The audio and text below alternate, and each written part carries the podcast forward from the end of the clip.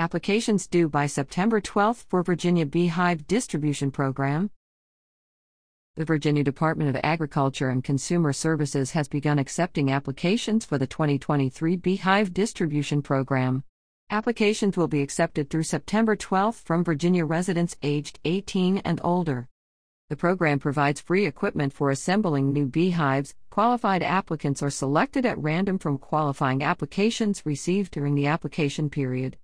Entities such as businesses, nonprofit organizations, and government agencies are not eligible to receive beehive units.